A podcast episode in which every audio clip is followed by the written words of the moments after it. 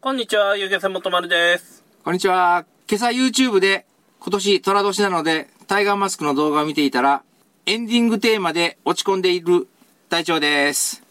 意味わかんないっすよ。あ、わかる人はわかると思います。みなしごのバラードを聞いてしまいました。そうなんですね。はい。うーん。隊長よです。よろしくお願いしろましすく。お願いします。2ヶ月経ちました。値上げしてから。えーっと、え、11月やったっけ11月、12月の売り上げの集計が出ましたよ。はい、はい、いうことでございます。はい。 で、その間、お客さんを囲うために、囲うために、はい。氷配りサービスと、はい。締めの方をこちらでやるっていうのをうん、やってきました。うん。まずね、売り上げの方が悪くなかった。そこまで。想定内の良い方やったこと良い方やったっすね。うんうん赤字が出るかなと思えたんですよ。はい。全然っすね。うーんあの、ここのペースで営業、生きていくには、生きていけるぐらいの売り上げはあったってこと 生存はできる。あ生存は、はい。あ生のか、してもらえるみたいなあ。の、じえっ、と、事件がなければ大丈夫だっていうことね。そうっすね、はいはい大きい事柄がなかったら大丈夫やと思います。はい。で、厄年の後役なんですよ。はい。まず、厄年で起こったこと。はい。エンジンが壊れた。はい。新型コロナウイルスが来た。はい。会社クビになった。それはいいことじゃないんですかで、まあ、この三段活用できたん で、今年また大きいなんかが来るんかなっていう感じっすよね。あーはい。はい。 3年目のやつですよね。うん。あのーインド人の預言者はどうなったんですかあれいや、まだ全然インド人の預言者はやってますよ。インドでは。あの、あれは、今年の、去年の11月じゃなかったんね。いや、去年の11月で収束する。うん、収束する。あ、デルタ株が収束するんだ。いや、なんかね、終わったじゃないですか。はいそこで終了するって言われとったんですけど、うん通過したやん、一回。うん、収束せんかったやん。うん。そしたらね、内容が変わっとってね。予言の内容が予言の内容が改変されとって、はい。 4月から11月の間で、うん。うん。世界的に流行するにか変えられてましたね。あ今年また大流行するんだ。あれで、いや、去年ですよ。去。年、うん。うん去。年のその間で大流行しますよ。で、徐々にその後に収束していきますよっていう風に予言内容が変えられてました。ああ、後出しじゃんけんですね。ごまかしていきよるね。ちょっとずつ。あだってそういうごまかし方とかもね上手くなっていくんでしょうねああいう予言をやりよったらねーうん。まずね、はい。売り上げは悪くなかった、はい悪いんやけど、はい。悪いんやけど想定よりはマシやったうん。だから毎日もっと来てほしいっすようん。お客さんにはやけどいきなり値上げしてお客さんが多分ゼロで次の月も行っても15ぐらいやろぐらいに思いよったんですよああ、うん。当初の予想ね。予想は、でも全然それとは外れましたねうん。やっていくサービス内容としては、うん。まずねやり方的にはねはい。ちょっとずつやっていくんですよいきなりねそしたら氷配って、うん。こっちでクーラー出してう、ん。で魚もこっちで閉めてで、持って帰ってもらうよっていう風にいきなりガラッと変えたら、うん。これがね、こけた時、そしたら、戻す時にまた金がかかるんよ。いらんもんが増えるやん。うん。やけん、その時に設備投資が要件かかるやん。うん。そしたら、こけ方をね、うまくこけんとね、いかんのっすよ、商売って。あの、えっと、受け身を取りながら 転げてないかんってことかちょっとずつ怪我せないかんのよ。あの、三点方式でこけましょうってやつね。そうそう、致命傷負ったらいかんのよ、うんうん商売って、うんでもね、何か仕掛けていかないかんのよ。今ある予算内でうんできることで、競合との差別化っていうをしていかないかんすよ。うん。で、そこで何かサービスを上げるか、値段を下げるかせないかんのよ。うん。他と差をつけるかって言うたら、うんそこでね、乗船料金9000円にしてね、うん。で、他と同じことしよったら、ただのなんか実力がない店ない。それは。実力がないけん9000円なんよ。うんうんうんうん。ほんでもう、店長も良くないけん9000円の船になるんよ。それは。うん。やけどね、そこ1万円にしてサービスの質を上げることによって、1万円でも取っていけるんやないかなっていうのが僕の考えです。うん。1万っていうのは、松山沖の、まあ、平均的な、えーっと、お金、お金いうか料金。うん、料金やけど、僕の船の長さで1万のとこは3マリンぐらいしかないね。ああ、じゃあもう、ワワンサイズでかい船が1万とか。そうっすね。あーやけん、船が大きいとこは1万っすよね。うーん。もしくは1万1000円っすよ。うん。っていう感じっすね。うん。で、そこで、まあ1万円で勝負していくっていう風になったらサービスの内容を上げていくとうん。いうことで、お客さんもやっぱ他のとこと比較するんですよ。はい。そして、まあ他のとこいっぱいやけん乗れんけんうちに乗るっていうのもあるんですよ。ああ、うちに乗りたいけんうちに乗るっていう人もほら、平日とかやったらおるんやけうんど、うん。他のとこ乗れんけんうちんとこ来るっていうお客さんが来た時に、うんこっちの方がええがっていう話にならんと、うん。お客さん増えないですよ。うん。で、その時に、いかにお客さんを次、もう一回乗船させるかっすよね。うん。氷配ってクーラー貸し出ししてこっちが閉めるっていうのはお客さん的にはこっちはそうやった方がええんやないからっていうあくまでも予想なんですようん、予想。お客さんが予想やな喜ぶかもしれんなん、うん。うん。喜んでないよまだ まだ、だあからの、そのりえっ、と、リピートしてくれたお客さんの反応があんまりないってこといや想定しとるじゃないですか想定してこういう計画で行きますよっていう話になるやんここっち、こっちが想定して、こういう風にお客さんが思うだろうっていうのを想定してるっていうことね。うん、うんでその想定が外れる時あるんですよはい。いや、それを警戒しとかないかんのよ。一気に金額突っ込んだら、こけた時に大怪我するんよ。はい。こっちに予算もないっすよ。あやけ、余裕がな、こっちの、こちらの用意するための余裕もないと。そうそう、やけ、予算がないけん、特別な設備を増築させるとか、無理だよ。はい。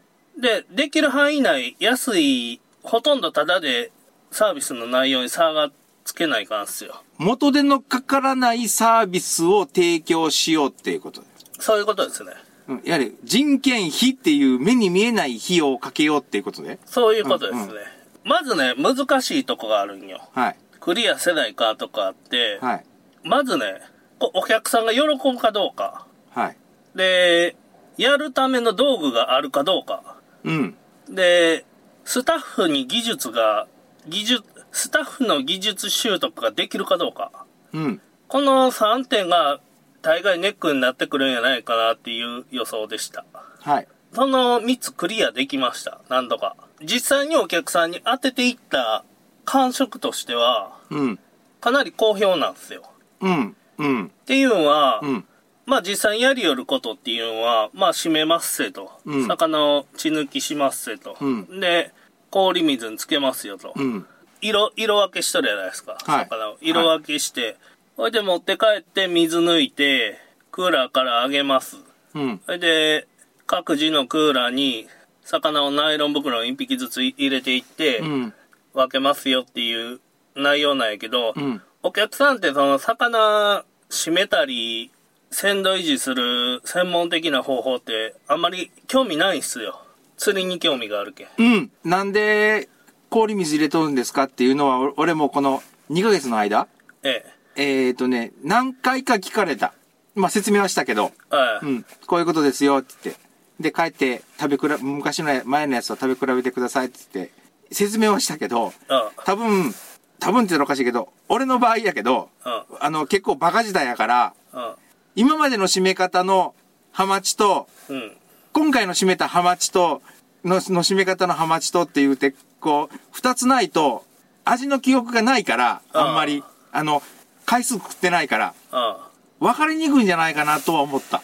見分ける方法としてはね、うん。まず体表の色が違ううん。まだらいなっとんようん。締めれてなかったらうん。でまず体表の色が違うと切った時腹の中が臭いうん。締そめれてなかったそれは、それはよくわかる。ちゃんと冷やし込んどったら腹切っても臭くないうん。そのさ、と、あと、身に艶がないんですよ。うん、うん、うん。光の反射が大きい方が艶が荒いね、うん。で光の反射がない方が乾燥しとるね、うん。でその3つの見た目だけで見たらその3つの差が出るうん。っていうとこですはい。でお客さんがそもそも魚の鮮度維持に興味がないと釣りをしたいとそうですね。釣ったまま、昔は、釣って、魚血抜きして、バケツに入れたまま、20分も30分もそのままにしとる人結構いましたもんね。うんやけんそこら辺興味ないけんこっちがやってあげるっていうね専門的なうーん。ところでやってあげるっていう風にして、そのどうでもええとこを完璧にやっとったら、まあええやないの。うん釣りするとこをつ一緒に釣りしても、お客さんが釣りしたいわけよ。うん。だからその仕事は別にいらんのよ。いらんっちゃいらんのよ。お客さんが魚釣るけん。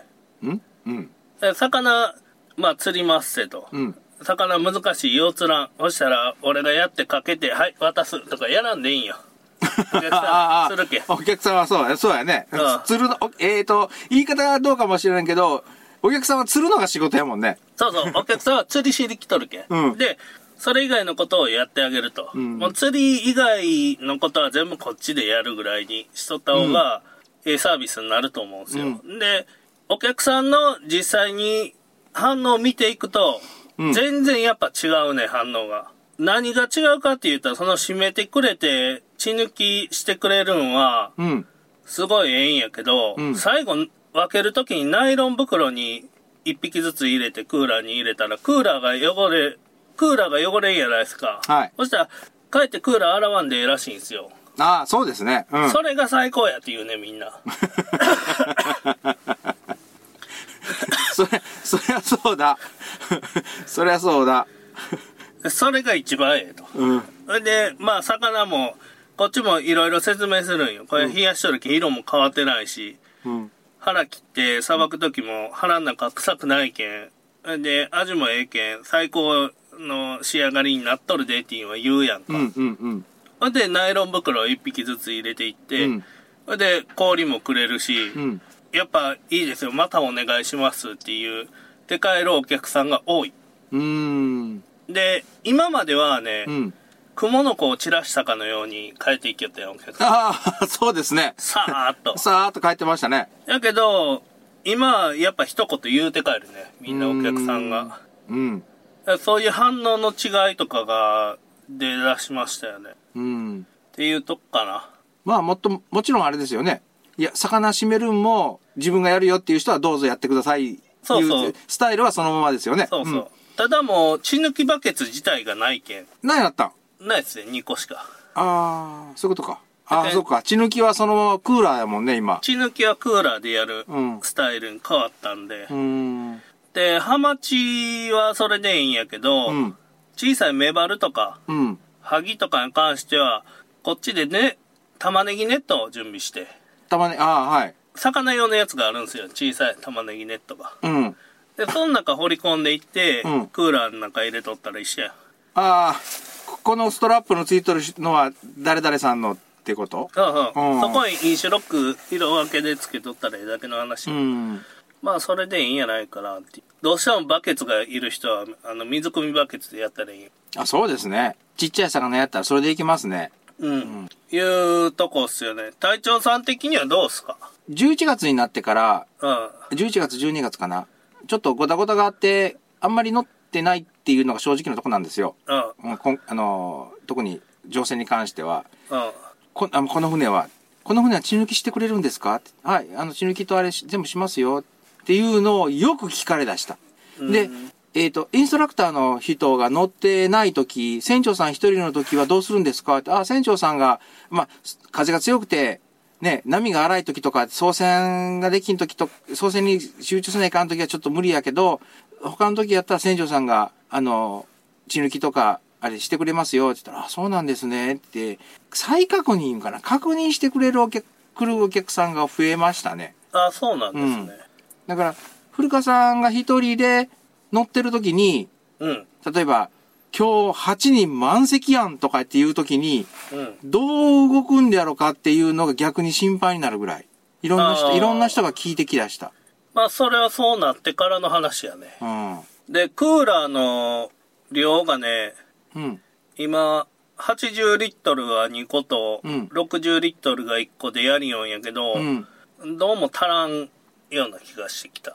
えっ、と、GI に来て、GI に来た時と、 それから、GI じゃなかったとしても、7人、8人乗っ取った時は、足りんっすね。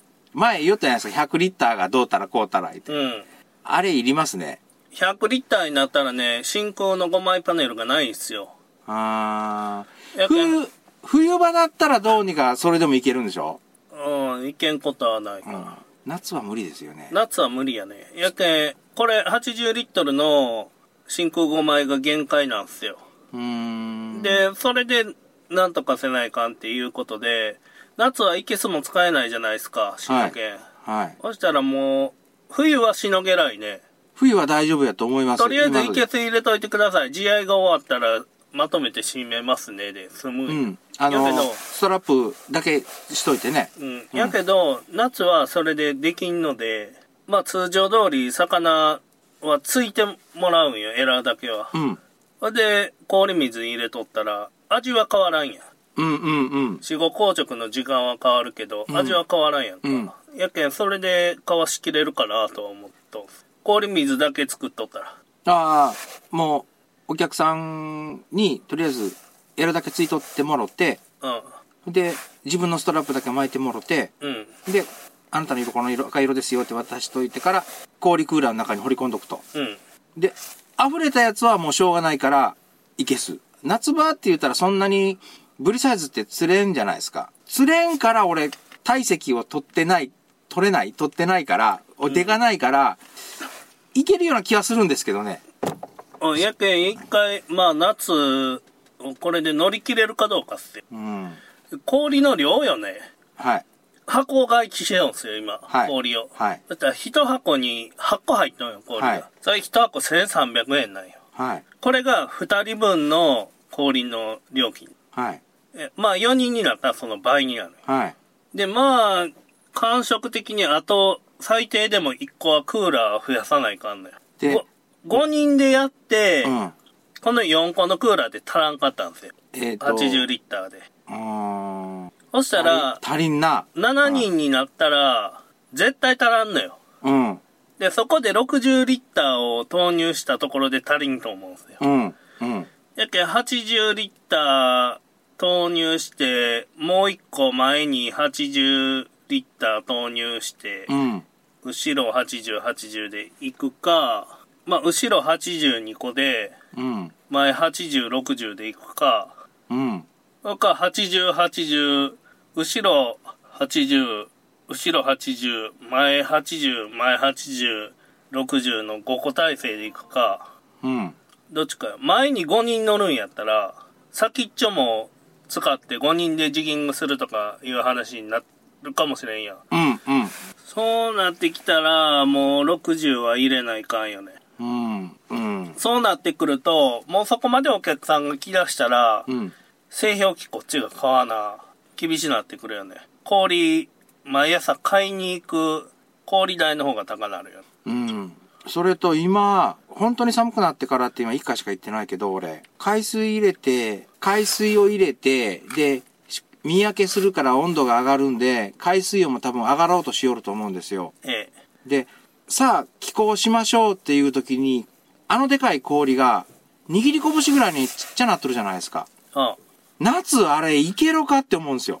最後まで氷が元かと思って。箱入れとったもつね。チコか。うん。で、水の量なんすよ。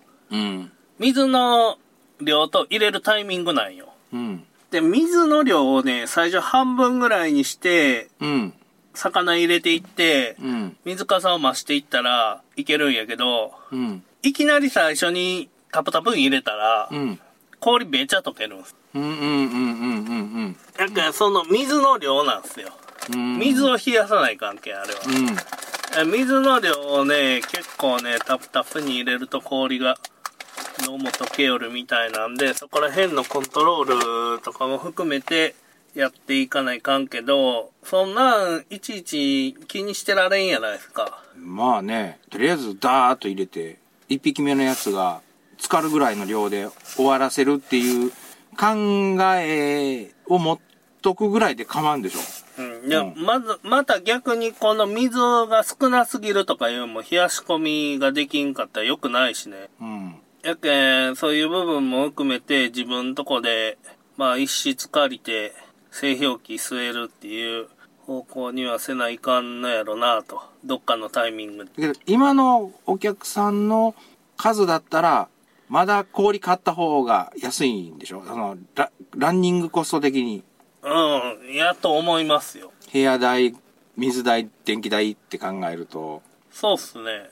いや、まあ、やってないけん何とも言えんとこっすよ。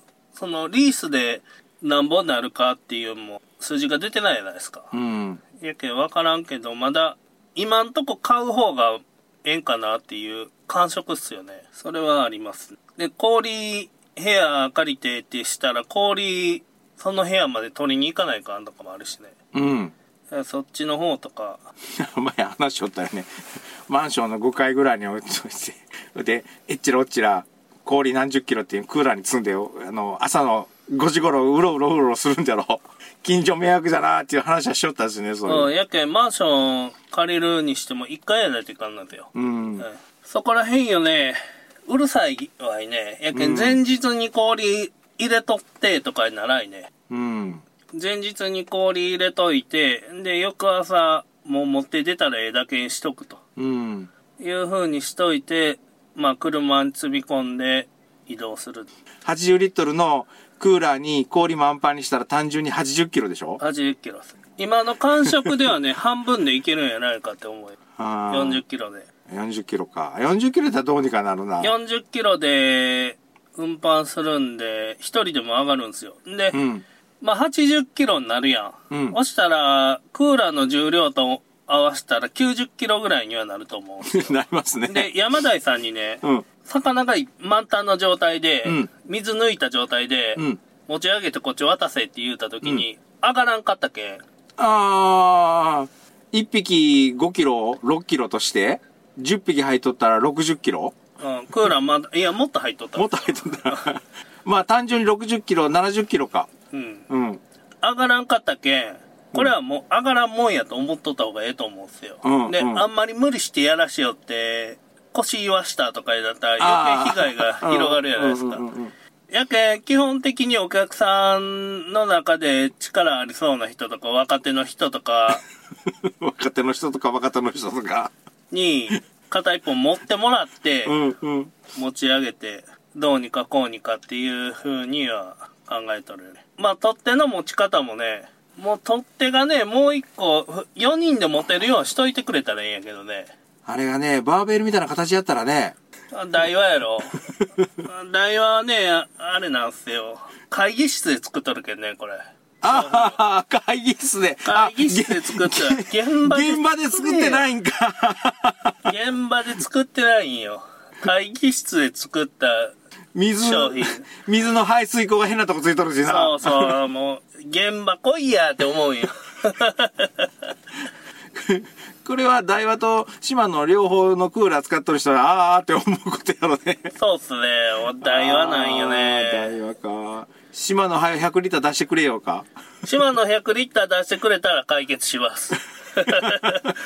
ただもうその遊漁船に置くだけのクーラーで、まあ100リッターになったら10万ぐらいやろ。ああ、10万、ああ、しますね。普通の、ちょっとええやつ言ったら7万してますもんね。70リッター、80リッターで。そしたらもう誰も買わせんやん。俺しか買わんやん。うん。100リッターやったらよっぽどですもん。こうなってきたらやっぱりね、特注。特注できるんすかね知らん。できるんじゃない一点物。一点物できるんすかねプラスチックの成形とか、型から作らないかになるんやないですか。でも100リッターのものはあるんでしょあの、島野に。ない。あ、ないんか。こう職人がこう叩いてこう伸ばすいうことはないんやね。あ、プラスチックか。プラスチックだ。ないと。うん。いうことでございます。手応えはありますよ。うんそれで、はよかった。うん、お客さんの受けもええんで、もうこのままやっていったら、だいぶ増えてきそうな雰囲気はありますね。うん、まあ、でもこれ、前、 10月辞めてすぐぐらいかな、あの、これをあげますよって言った時に、話いろいろしよった時に、うん。 11月、12月って、これからハマチがうまくなる、ブリがうまくなる時やから、うんそんなに落ち込まんとは思うんですよって言って話しよったでしょ。うん。で、それ、1月、2月ぐらいまで、で、そん、こんな感じだと思うんだけど、そっから先ですよね。まあね。今のうちに、ひお客さんが来とる時に口コミでもいいから、こんなんだよっていうのを広げてもらうためにお客さんが来てるから、そんなに減らないとは思うんですけど、やっぱお客さんの数自体はこれから減っていくんじゃないんですかまあ減るやろね。うん年末やったしね、特に。うん。っていうのは考えた上で12月はちょっと多かったな。うーん。それでも多かったっすよ。ここまで来ると思わんかったぐらいは多かったっすうね。ん。あの、予約のあれのね、カレンダー見とったら、あ今日も出るんじゃ、あ今日も出るんやって思ってくったぐらいなんで、これ変わってないんじゃないかって思ってで、人数見たら、ね一人二人とかいうのがそんなになかったえ、うん。 4人5人、多い時7人とかってあったんかなうん。うん。ちょっと YouTube とホームページのコンビネーションの効果がちょっと出てきよんかなっていうのはあります。うん。で、来よるお客さんが YouTube の内容の話とかもするけんね。うんうんうん。まあ、それなりに YouTube も効果が出てきて、じわじわ効いてきよんかなっていう感じっすよね。うん。 あそこら辺があるけんやろ。そういや、一人、あるお客さんに、顔は分かったけど、名前はちょっとど忘れしたんだけど、え お客さんに、最近、隊長さん全然出てないですけど、船長さんと何かあったんですかって 言われたよ。どういう意味なのそれ。 いや、俺普通に今ここ乗ってますから何もないですよって。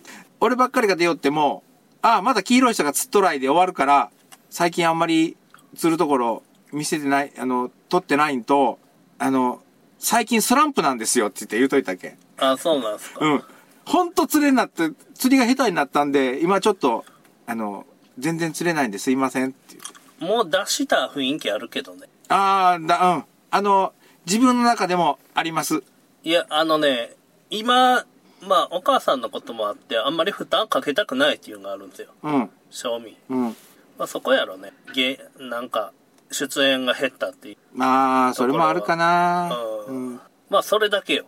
だけどそ、そこら辺と、あと、今、隊長さんになんか、技術習得の細かいことは、ちょっと負担が大きすぎるんじゃないかなっていう感触があるんですよ。うん。お母さんのことうん。はで。いうことです。い。落ち着いたらね、ほやね。考えていったらええかなっていうのは、それはあるんで、今、それでも今できることってあるやないですか。今ある技術の中で、できることなんか、いくらでもあるやん。この間ね、まとまるチャンネル見よって、えま今山台さんがこういろいろ、こう、なんか話、こういう、こう思ってるんです、こんな風にしてるんですっていうのを聞きよったんですよ。ああ、そしたら、ああ、そうだなって思うとこが一箇所あって、ああ、ちょっとそれやってみようって思ってやったのがこの間なんですよ。この間っていうか、年末うん、の12月の20日前後やったっけうんの時に行った時が、あれが、その、あ、それをやってみようって思ったのがあれ、あの釣りの時やったんですよ。あ、そうなんだ。うん。あ、やっぱりそういうことか。これやったら、あの、山台さんの、その、の言うこと、えけどそれまではもう、自分の中でこう、あやふやのものが、ああ一つ、一つになったっていうかな。何その、あやふやのものが固まったっていうか、ああい。う、セリフがい、えーセリフがなんか、その、言葉が一つあったんで、ええ。それで、あ、こ、これ、これか、俺がずーっと、去年1年間ぐらい、チョークが落ちてたのは自分でも分かってたんで、ええ。これかって古川さんが、なんか、チョークが落ちてるから、どうたらこうたらって、なんかいろいろこう、うん、なんやったらいいんかな。自分で、はそれを発見してよっていうような感じで古川さんずっと酔ったんで、そうっすうねん。。こう、こういうふうな、なんか、ヒントみたいなことは、ポロッと言ってくれるんだけど、それが自分の中でも、どういうことやろう、どういうふうなことやろうかって思ってたのが、その山台さんの一言で、ああ、って思って、えっ、と、原点に戻ったのが、あの日やったんですよ。ああ、なるほど。どうにかこうにか、ああ、こういうことやったんやねって、自分の中で納得したものがありました。どういうことやったんですかえっ、とね、ルアーローテーションがどうとかっていう話されたでしょああ。えあの時に、山台さんが、えーっと、10パラの180じゃの、200やったら両飛ばさんじゃのっていう話されてたんですけど、ああ、重量ね。うん。あの時に、このジグパラのこれだったら、つらす、釣ることはできるけど、うん。他のジグに変えた時に、うん。これでも釣れるよっていうジグなんだけど、うん。そのジグよりは、慣れているジグパラでやった方が、このジグの方が、例えば、他のジグやったら、10匹釣れるとしたら、あジグパラにすると、ジグパラにするとって言ったら言い方変だな。えっ、と、その自分に合ったジグにすると、あ、 20匹釣れるはずなのに、10匹でも釣れてるけど、その人にとっては、釣れないジグ、いうようなことをあかあ。語っとったんですよ。あで、それで、自分がその今までやってたのが、安いジグでよかったと思って、安いジグ、安いジグ買いよったんですよ。それから中古のジグとか。ええ。初期の頃っていうのは、釣りを必死でしてたんですよ。あ去年、一昨年は。あ。必死でしてたんですよ。だから、多分、ジグが、俺の言葉のな、言葉で言うところのジグが飛んでたと思うんですよ。ああ。飛んでた飛んでた。うん。でも、そのジグを使い続けることによって、それでも、なんやかんや言いながら釣れてたんで、あそれがそのうち、ジグを、まあ、右巻きから左巻きに変えたっていうのもちょっとあると思うんだけど、あ。左巻きにすると飛ばせるんですよ、ジグが。ああ。右手が強い剣だと思うんですよ。あで、左巻きでずーっと、あの、右手がちょっと故障してから、ひえっと、左巻きに変え、変えてから、その飛ばす技術っていうのがない状態のまま引き継いでしまったんで、多分ジグが飛ばせてなかった、飛ばせることができなくなって、その技術がなくなったと思うんですよ。あ。でも、ジグ自体は、割られてるっていうことが、多分ジグ自体は、釣れるジグっていうか、ある程度は飛ぶと思うんだけど、うん。自分の理想の飛ばし方じゃない、うん。飛ばし方でやってるから、釣れなかったのが、時期がずーっと続いてて、あ山田井さんの一言と、うん。古川さんのヒントっていうのちょんちょんちょんと入れてくれてたっていうのがガチンとああったんですよ。だから、じゃあ、今年かな、もう、ジグパラにしようって言って、ジグパラだけ買ったんですよ。11月から。ああ。 11月、12月から。で、ジグパラだけ買って、ジグパラの150、180、200、210があったかなの、のだけを買って、うん。で、色はもう、えっ、と、まあもう銀色か、うん。まあ統一ですよね、ほとんど。い色付きなんかなしにして。うん。で、やって、で、実を言うと、右でやったんですよ。さあ左巻きで最初やったんですよ。うん。そしたら、ジグうまいから飛ばしてたんでしょうね。うん。え釣れないなーって言って、はい、上げてくださいって言って、上げたら、フックにリーダーがぐるぐる巻きやったんですよ。あですんごい飛ばしてたと思うんですよ、あれ多分。あ。ああれと思って解いて、で、そうこうしよったら、えっ、と、これ飛ばしすぎじゃって言うんで、ちょっと飛ばすのを抑えてやったのと、あ。ええ。えっ、と、左巻きにか変えたんですよ。うん。で、変えたら、えっ、と、左巻きで、その、右巻きと同じようなしゃくり方を再現したら、あの時、あの日は超過が、あ、昔こんな感じやったねっていう動かし方をしとったんで、うん。なんとなく勘を取り戻した。ああ。うん。あ、戻ったっていう感じ 어.になったのがあの日でしたね。ああ。さよなら。さよなら